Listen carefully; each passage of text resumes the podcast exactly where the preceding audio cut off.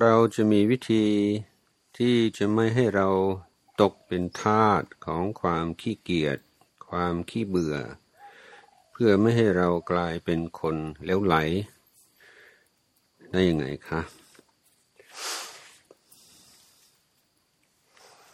ไหลได้ยังไงค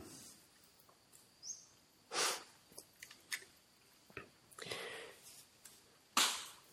อืมในการในการศึกษาทางพุทธปัญญาของเราเราถือว่าศูนย์หนึ่งของการศึกษาที่สำคัญมากคือการศึกษาในเรื่องการบริหารอารมณ์ตัวเองดังนั้นการจัดการกับความขี้เกียจและความขี้เบื่อเป็นต้นถือว่าเป็นศูนย์หนึ่งของหลักสูตรเลยไม่ใช่ว่าเพราะขี้เกียจเพราะขี้เบื่อมันเรียนไม่ได้แต่มันเป็นสิ่งที่อยู่นอกการศึกษาที่มามีผลกระทบต่อการศึกษาแต่ของเราถือว่าการศึกษานี่ต้องศึกษาทั้งๆวิชาการวิชาชีวิตพร้อมๆกันใช่ไหมดังนั้นสิ่งท้าทายอย่างหนึ่งคือท้าทายว่าทำยังไงเราจึงจะรักษาจิตใจของเราไว้ในสภาพที่พร้อมที่จะศึกษาอย่างได้ผล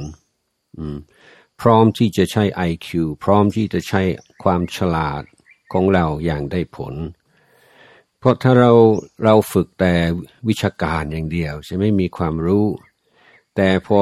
มีอาการขี้เกียจเกิดขึ้นมีอาการขี้เบื่อเกิดขึ้นการการศึกษาของเราก็จบหมดหมดไปเลยเรียกว่าเรายังไม่รู้เท่าทันจิตใจตัวเองยังไม่ฉลาดในเรื่องอารมณ์ตัวเองฉะนั้นในการศึกษาของเรานี้ต้องศึกษาเรื่องอารมณ์ที่นี่เรามาดูอาการของความขี้เกียจก่อนว่าเกิดเพราะเหตุเพราะปัจจัยอย่างไรถ้าเราบอกว่าเพราะเป็นคนเหลวไหลก็ไม่ใช่ความขี้เกียจเกิดขึ้นเพราะขาดคุณธรรมข้อไหนความขี้เบื่อเกิดเพราะขาดคุณธรรมคุณธรรมสิบสองประการไอ้ข้อไหนที่จะป้องกันไม่ให้เกิดอาการขี้เกียจขี้เบื่อฉันทะใช่แล้วฉันทะเกิดขึ้นอย่างไรถ้าเรายังไม่มีฉันทะอืมคือถ้ามีอาการขี้เกียจขี้เบื่อเกิดขึ้นเป็นสัญญาณบอกว่าเรากำลังขาดฉันทะอืม เอ่อ เหมือนอาการอ่าอาการอ่อนเพลียทางร่างกายอาจจะบอกว่าเราเราขาดวิตามินขาดขาดอาหารที่มีคุณภาพร่างกายจึงไม่มีแรงเป็นต้นนี่ความขี้เกียจความขี้เบื่อเป็นความอ่อนแอของจิตใจซึ่งเป็นสัญญาณบอกเราว่าเรายังขาดฉันทะอยู่เราประมาทในการปลูกฝังฉันทะให้รักษาจิตใจในสภาพที่พร้อมที่จะศึกษายินดีในการศึกษาดังนั้นสิ่งที่จะทำให้ฉันทะเกิดขึ้นก็คุณธรรมอีกข้อหนึ่งคุณธรรมข้อไหนที่จะมีผลทำให้เกิดฉันทะถ้าฉันทะขาดไปคุณธรรมคือโยนิโสมนสิการการคิดคิดเป็นโดยเฉพาะคิดในทางที่จะทำให้คุณธรรมต่างๆเกิดขึ้นในการคิดให้สร้างฉันทะในเรื่องที่เรากำลังขี้เกียจและขี้เบื่อก็ต้องเน้นที่ข้อดีหรือความสำคัญหรือความจำเป็นของสิ่งที่เรากำลังทำอยู่ข้อหนึ่งเห็นคุณเห็นประโยชน์ ของสิ่งที่เรากำลังขี้เกียจทำหรือเบื่อไม่อยากทำพยายามคิดในทางที่เห็นคุณค่าของมันความจำเป็นของมันแล้วโทษของการไม่ศึกษาในไม่การไม่ตั้งใจในเรื่องนี้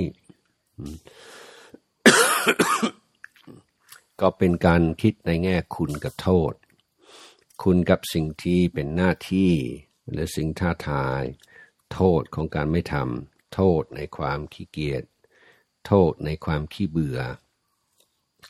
อย่างนั้นถ้าความขี้เกียจมีอำนาจในจิตใจหลายหลายสิ่งหลายอย่างที่เราเราควรจะได้ในชีวิตเราจะเข้าไม่ถึงทั้งทั้งที่มีศักยภาพมีความสามารถพร้อมแต่เข้าไม่ได้เพราะขี้เกียจก็เลยเป็นสิ่งที่น่าเสียดายในเดียวกันทุกสิ่งทุกอย่างที่เราทำในชีวิตจะเป็นเรื่องการศึกษาเรื่องการทำงานเรื่องการทำหน้าที่ทุกๆอย่างมันจะมีบางช่วงที่ชวนสนุกและบางช่วงที่ไม่ชวนสนุกทีนี้ในช่วงที่ไม่ชวนสนุกนะถ้าเราประมาทเราไม่ระวังเราขาดฉันทะตรงนี้ที่จะเบื่อที่จะเบื่อเพราะอะไรเพราะมีความคาดหวังหรือว่าต้องการให้สนุกแต่เมื่อขาดสิ่งที่ต้องการก็ไม่อยากจะอยู่ตรงนั้นไม่อยากจะทำตรงนั้นให้เราวิเคราะห์ความขี้เกียจคือไม่ใช่ว่าเออทำไมเราเป็นคนขี้เกียจมันไม่ไม่ดีหรือว่าเราเป็นคนขี้เบื่อมันไม่ดีมันเลวไหลมันไม่ไม่ใช่ว่าจะประณามตัวเองแต่ว่ายกขึ้นมาพิจารณายกขึ้นมาวิเคราะห์ว่ามันเกิดเพราะเหตุเพราะปัจจัยอย่างไรเราต้องแก้ต้องแก้ตรงไหนนี่ก็คือเรื่องการศึกษาของเราเหมือนกันนี่อารมณ์ศึกษาศึกษาอารมณ์ให้รู้เท่าทันนี่ในก็ให้ดูเหตุปัจจัยอย่างอื่นเรื่องสิ่งแวดล้อมเรื่องเรื่องอื่นในชีวิตที่อาจจะมีผลกระทบต่อความตั้งใจเรียน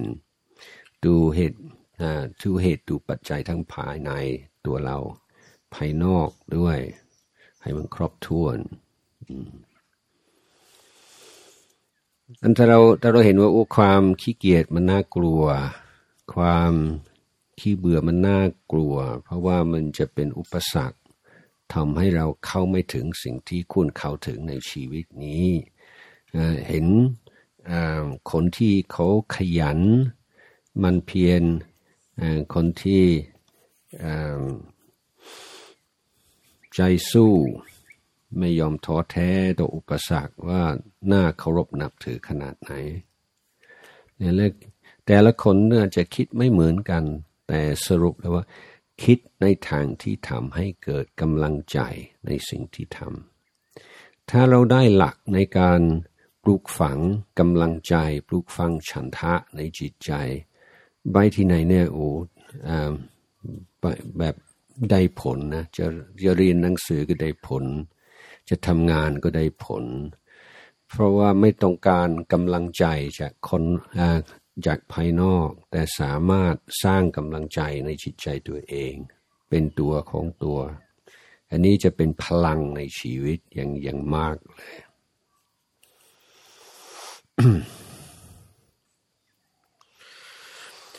พระอาจารย์คิดอย่างไรกับกรณีเด็กสิบสามคนติดถ้ำหลวง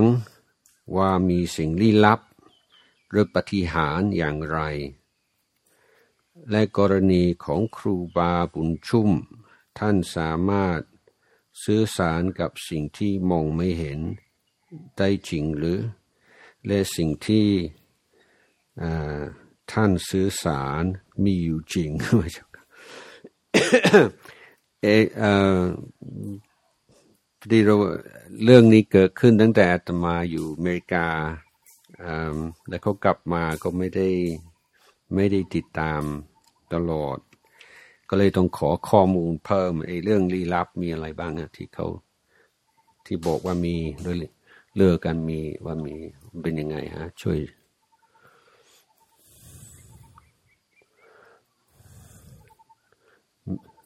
เอาโปรดเป็นผู้สรุป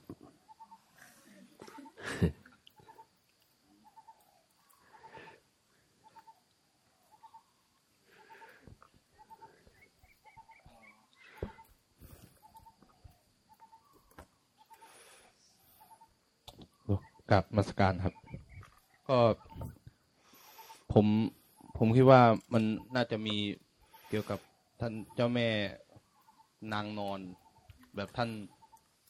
ท่านแบบอาจจะพาผมอันนี้ผมไม่ค่อยได้ติดตามเท่าไหร่ครับอาจารย์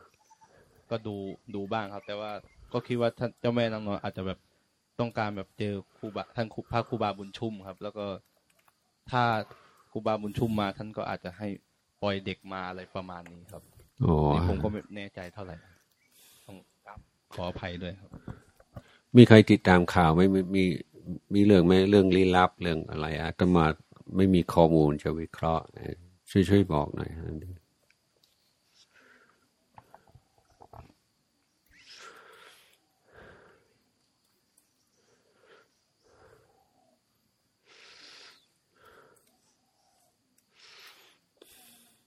ยช่วยบอกหน่อยฮะอืม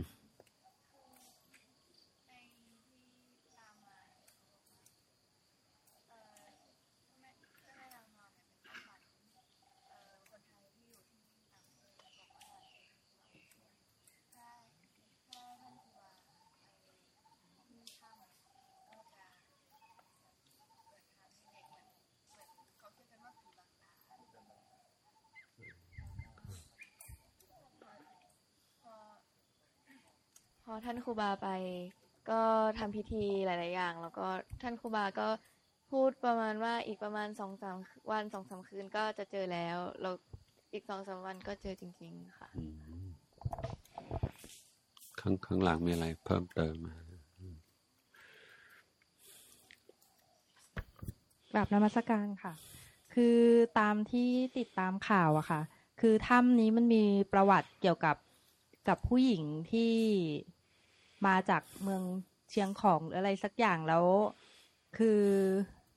เอ่อมีมีคนเล่าเล่าต่อกันมาแล้วก็มีเรื่องที่เป็นกล่าวขานกันนะคะว่ามีเจ้าแม่ที่ที่อยู่ในถ้ำนั้นนะคะแล้วเอ่อเหมือนกับว่าพระครูบาท่านสามารถสื่อสารกับกับเจ้าแม่กับเจ้าที่ที่อยู่ในถ้ำนั้นได้อ่ะค่ะแล้วก็ติดต่อว่าเหมือนติดต่อแล้วสื่อสารกันว่าเด็กๆจะสามารถออกมาภายในอีกประมาณ สองถึงสาม วัน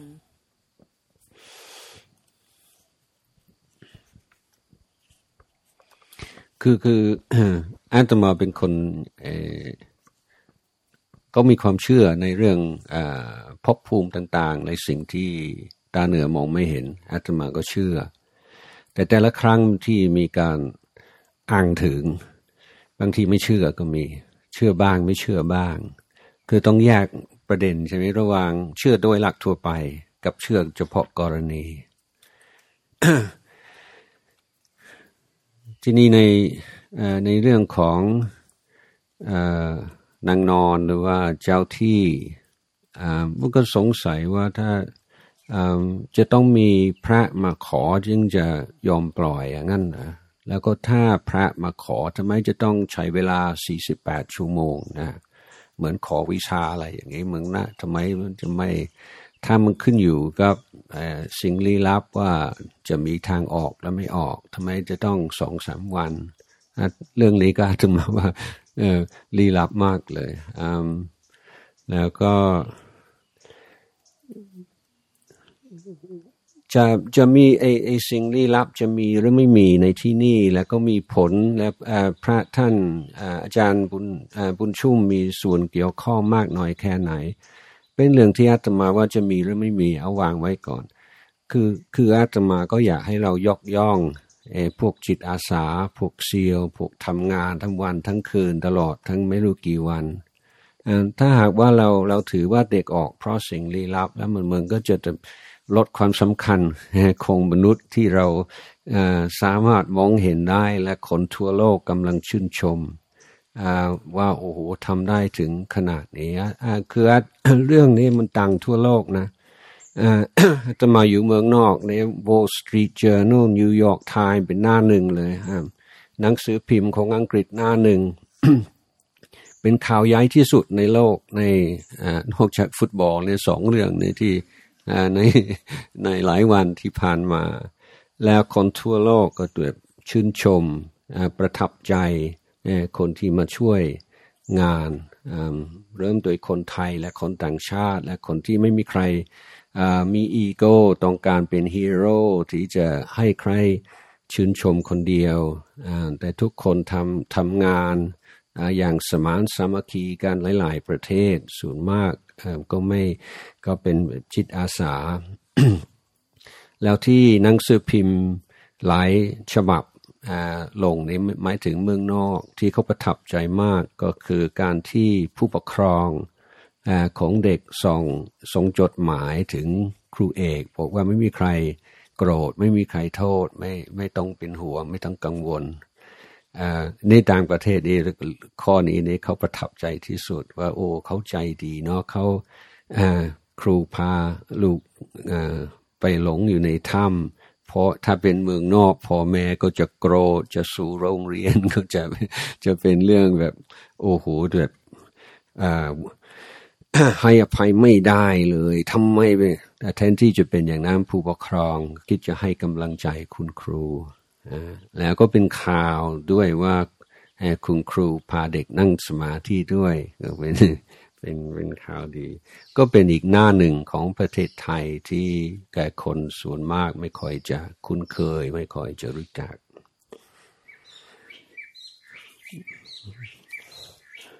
ฉะนั้นอาตมาว่าถึงจะมีสิ่งลี้ลับจะเป็นเจ้าที่หรือจะมีพระมามาติดต่อมาสื่อสารถ้าไม่มีพวกเซียวไม่มีพวกไอ้มนุษย์ช่วยก็คงไม่ออกมาได้นะอ่าฉะนั้นอาตมาว่าเหตุปัจจัยที่สำคัญที่สุดคือคนมากกว่าลี้ลับจะลี้ลับมากน้อยแค่ไหนไม่ทราบแต่อาตมาอยากจะยกย่องคนมากกว่า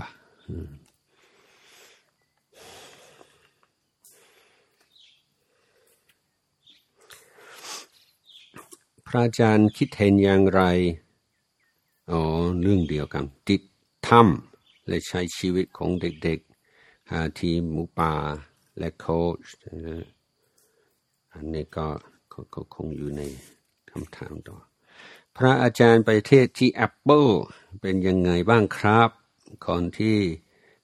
นั่นเข้าใจพระพุทธศาสนาด้วยหรือครับ ก็ที่ที่ไปเทศที่จริงก็ธรรมดาธรรมดาเป็นเป็นชมรมพุทธของบริษัท Apple ก็ก็ไม่มีอะไรจะเล่าเทศธรรมดาก็มีคำถามแบบปัญญาชนพอสมควรก็ธรรมดาเดี๋ยวน่าจะลง YouTube เร็วๆนี้จะได้ดูเอง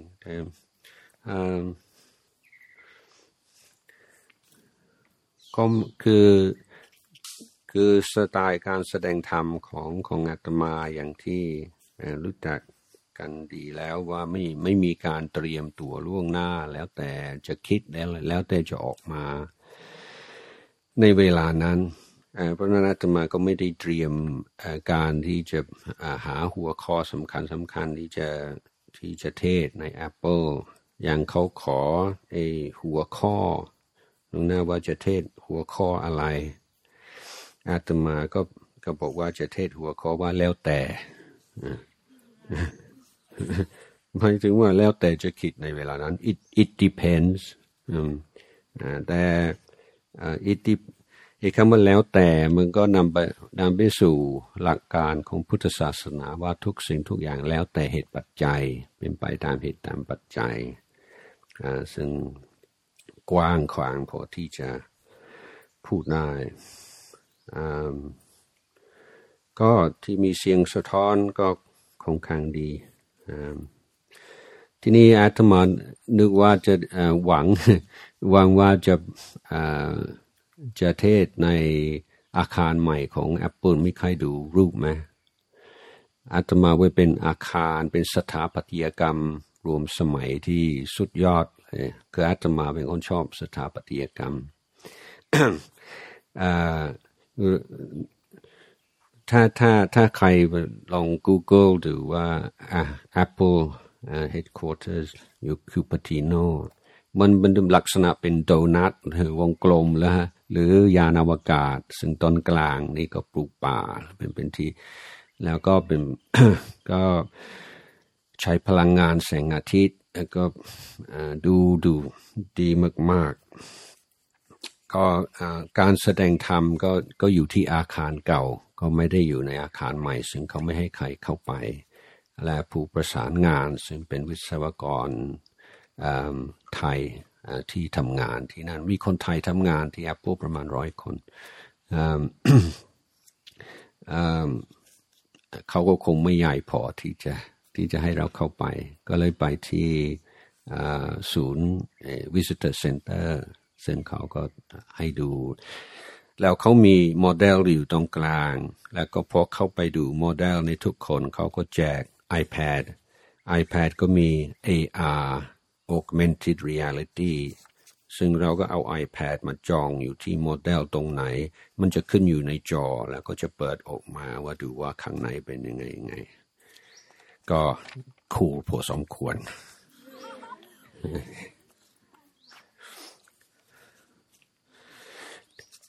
เดี๋ยวที่อาตมาชอบอย่างหนึ่งคือไอ้ไอ้ประตูเรานึกว่าเป็น Apple แบบมันจะต้องแบบอัตโนมัติใช่ไหมเปิดปิดไม่เลยต้องเปิดเองปิดเองทีแรกว่าอู้ผิดหวังนะท่านนี่ท่านนี่อืมมันก็แบบเรโทรดีแบบแบบเรียกว่ามันคูลอีกแบบหนึ่งนะ แต่ถ้าใครสนใจไอ้สถาปัตยกรรมหรืออยากเป็นสถาปนิกต่อไปลองลองลองคอนดูมันมันน่าสนใจมากอาคารนี้ได้ยินเรื่องพระอาจารย์ไปวัดอภัยคีรีที่วัดเป็นอย่างไรบ้างคะพระอาจารย์ปัสสานุสบายดีไหมครับคะพระอาจารย์เมตตาเล่าให้พวกเราฟังด้วยค่ะไปอาตมาไปในงานฉลองศาลาของวัดอภัยคีรีซึ่งใช้เวลาก่อสร้างหลายปีแล้วอาตมาก็พาคณะญาติโยมจากเมืองไทยไปช่วยทอดกฐินทั้งสองครั้งและการสร้างอาคารที่อเมริกานี่ยุ่งยากมากคือกฎระเบียบก็ โอ้โหมันไม่น่าเชื่อแล้วก็มีข้อบังคับหลายอย่างอย่างเช่นว่าตึกสองชั้นต้องมีลิฟต์เป็นข้อบังคับแล้วลิฟต์นี้ค่าใช้จ่ายแสนดอลลาร์ถ้าคิดสามล้านกว่าบาทแค่จะได้ลิฟต์ที่ไม่มีใครใช้แล้วก็จะมีต้องมีสปริงเกอร์เพื่อให้เกิดไฟไหม้ใช่ไหมต้องมีสปริงเกอร์อยู่ในอันนี้ก็แสนดอลลาร์เหมือนกันมันหลายอย่างนี่ค่าใช้จ่ายที่ที่แบบมหาศาลโดยที่ไม่ค่อยได้ใช้แต่อาคารเดี๋ยวมีสิ่งที่ประทับใจมากคือมีระบบแอร์ธรรมชาติเป็นเป็นผลงานของบริษัทมิตซูบิชิแต่เมืองไทยไม่ไม่เคยเห็นมันเป็นการใช้การเอาอากาศอยู่ในอาคารต่างๆหมุนแล้วก็มีพานท่อน้ำเย็นแต่อาตมาในในรายละเอียดไม่ทราบไม่เป็นวิศวกรแต่ว่าข้างนอกนี่สี่สิบองศาแต่ในในในศาลาก็แค่ยี่สิบกว่าองศาโดยเป็นเป็นการหมุนเวียนของของอากาศแบบธรรมชาติเป็นแอร์ธรรมชาติดังสถาปัตยกรรมของของศาลาคือเป็นสองชั้นและข้างล่างก็มีห้องมีออฟฟิศมีห้องรับแขกมีห้องเล่นเด็กมีอะไรหลายอย่างแล้วก็มีอีกอีกอีกหลายหลังอยู่รอบๆ อ, อาอาตมาก็ได้เทศในวันนั้นว่าว่าในอาคารหรือสิ่งก่อสร้างทางศาสนา มีสองประเภทมีประเภทว้าวกับประเภทอืมอ่าเรียกตามว่าถ้าเป็นแบบโบสถ์ใหญ่ๆของคริสต์ของอิสลามมันก็คือคือต้องการให้คนแบบประทับใจเดินเข้าไปเห็นความยิ่งใหญ่ความอลังการมันก็ว้าวอย่างเงี้ยอันนี้ก็เป็นสไตล์หนึ่งแต่อีกสไตล์หนึ่งคือพอเดินเข้าไปมันรู้สึกว่านี่แหละอย่างเข้าไปในวัดแล้วก็เห็นอาคารนี่แหละคือพุทธศาสนาเห็นความเรียบง่ายความสง่าความเย็นความสงบความอะไรที่อยู่ในที่ปรากฏอยู่ในสถาปัตยกรรมรู้สึกอืมใช่นี่คือพุทธซึ่งอาตมาว่าศาลาที่อภัยคีรีจะเข้าในหลักว่าอืมใช่คือมองทั้งไหนเห็นความละเอียดความประณีตและความความคิดวางแผนที่ดีว่าไอ้เรื่องการใช้สอยอย่างไรอย่างไรก็รู้สึกทุกอย่างมองเห็นปัญญาของคนออกแบบเห็นความตั้งอกตั้งใจของคนเอ่อเอ่อของผู้ก่อสร้างอืมเห็นศรัทธาของคนทำบุญถวายปัจจัยซึ่งทำให้อาคารนี่เสริมหรือว่าสร้างความรู้สึกที่เราต้องการในเวลาคนเข้าวัดท่านก็ประทับใจเรื่องนี้ซึ่งท่านอาจารย์ปัสสโนก็มีส่วนสำคัญในการออกแบบเหมือนกันทีนี้ในการก่อสร้างศาลาหรือว่าเป็นเรียกว่าคลัสเตอร์building เนี่ยจะใช้เวลาก็ถูกต้องตามหลักของเราว่าไม่มีการเรียรัยไม่มีความเดือดร้อนค่อยๆทำไปแล้วแต่ปัจจัยอาจจะไหลมาเองด้วยศรัทธาของญาติโยมซึ่งเราถือว่าเป็นส่วนหนึ่งของการสร้างอาคารในทางพุทธศาสนาเราคือลักษณะการหาปัจจัยว่าถูกต้องตามหลักพระวินัยไม่เบียดเบียนใครส่วนวัดก็ไม่ทราบพวกเราได้จำได้ว่าเมื่อปีที่แล้วที่มีไฟไหม้ในแคลิฟอร์เนียซึ่งทำให้ให้เกิดความเสียหายมากมายแล้วก็พระต้องอพยพออกจากวัดตอนกลางคืนรอบรอบวัดที่มีไฟไหม้หมดเลยแล้วเมื่อพระกลับไปแล้วไอ้พวกจิตอาสาพวกดับเพลิงที่มาจากหลายๆรัฐหลายร้อยคนเขาประทับใจมากเขาว่าไม่เคยเห็นในชีวิตการดับเพลิงและการทำงานเพราะว่ารอบวัดนี้มันไหม้หมดเลยแต่เมื่อขอถึงเขตวัดเนี่ยหยุดไม่เข้าไปก็วัดก็ดูแทบจะไม่ได้รับผลกระทบอะไรเลยซึ่งทำให้คนต่างชาติแบบโอ้สถานที่นี้ศักดิ์สิทธิ์จริงๆไอ้เรื่องลี้ลับนี่ที่ที่เข้านังนอนนี่ไม่รู้แต่ว่าที่อภัยคีรีรู้สึกจะมีมีหลักฐานชัดกว่าก็อาตมาอยู่ที่วัดสี่ห้าหกวันก็มีพระผู้ใหญ่มาจากวัดอื่นนะก็ได้เป็นโอกาสไปพบปะกันคุยกันแลกเปลี่ยนกันหลายเรื่องแล้วก็อะไรฮะส่วนท่านอาจารย์ปัสสโนงานนี้นอกจากเป็นงานฉลองศาลาก็เป็นงานปลดเกษียณของท่านอาจารย์ปัสสโนแล้วจากวันที่สิบวันพรุ่งนี้มั้งท่านก็จะออกจากอเมริกาหนึ่งปีพรุ่งนี้ท่านก็มาเมืองไทยแล้วท่านจะมาจำพรรษาที่ปักช่องแล้วออกพรรษาเดือนเดือนธันวาท่านจะไป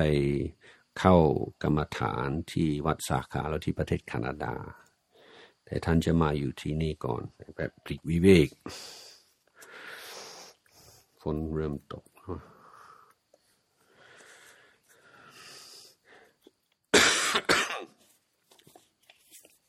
แล้วมีเวลาถึงเวลาไหนนะวิธีฝนตก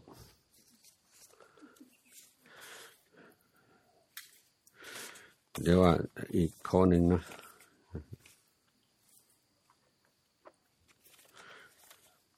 เอ่อกราบนมัสการอาจารย์ครับในยุคที่เทคโนโลยีเจริญก้าวหน้าไปไกลเหมือนในปัจจุบันทำไมอาชีพพวกหมอดูร่างทรงถึงยังคงอยู่ทั้งยังสามารถเลี้ยงตัว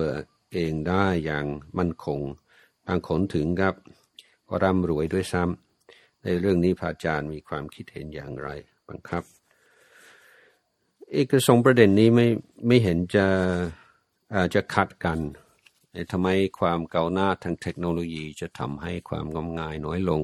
มันก็ไม่ไม่น่าจะมีผลต่อกันและกันเป็นคนละส่วนของชีวิตหมอดูก็ใช้โทรศัพท์หมอดูก็ใช้อินเทอร์เน็ตเหมือนกันมันก็เป็นคนละคนละเรื่องความงมงายของคนก็ไม่เคยลดลงเพราะเทคโนโลยีอาจจะทำให้ขยายผลของความงมงายด้วยซ้ำไป คนก็คนที่อยู่ในสภาพที่รู้สึกว่าไม่มั่นคงหรือไม่รู้หลักความเจริญหลักความเสื่อมในชีวิตต้องการมีสิ่งยึดเหนี่ยวก็ก็ไปหาหมอดูแล้วคนคนทรงสิ่งที่น่าจะเป็นเหตุเป็นปัจจัยว่ายังยังคงอยู่เพราะว่าไม่ใช่เรื่องเลวร้ายร้อยเปอร์เซ็นต์มันมีความจริงความไม่จริงปะปนกันอยู่อาจจะว่าหมอดูเนี่ยแล้วหลายร้อยเปอร์เซ็นต์มันเป็นไปไม่ได้บางทีหมอดูเขาก็แม่นมากใช่ไหมแต่ว่าในความแม่นมันก็มีความไม่แม่นหรือมีความแม่นในบางเรื่องหรือมีความแม่นไม่นานสักระยะหนึ่งของร่างทรงก็เหมือนกันฉะนั้นในในการที่การที่เราจะเอาหมอดูร่างทรงเป็นที่พึ่งอันนั้นจะเป็นอันตรายเพราะว่าไว้ใจไม่ได้พุทธเจ้าให้เราถือพระพุทธพระธรรมพระสงฆ์เป็นที่พึ่งแต่ถ้าจะไปเที่ยวดูหมอหรือจะไปเที่ยวร่างทรงเพื่อความบันเทิงก็ก็คงไม่เป็นไรแต่ถ้าหากว่าเราจะตัดสินอะไรสำคัญในสำคัญในชีวิตแล้วก็ให้หมอดูเป็นผู้ตัดสินให้อันนั้นอันตราย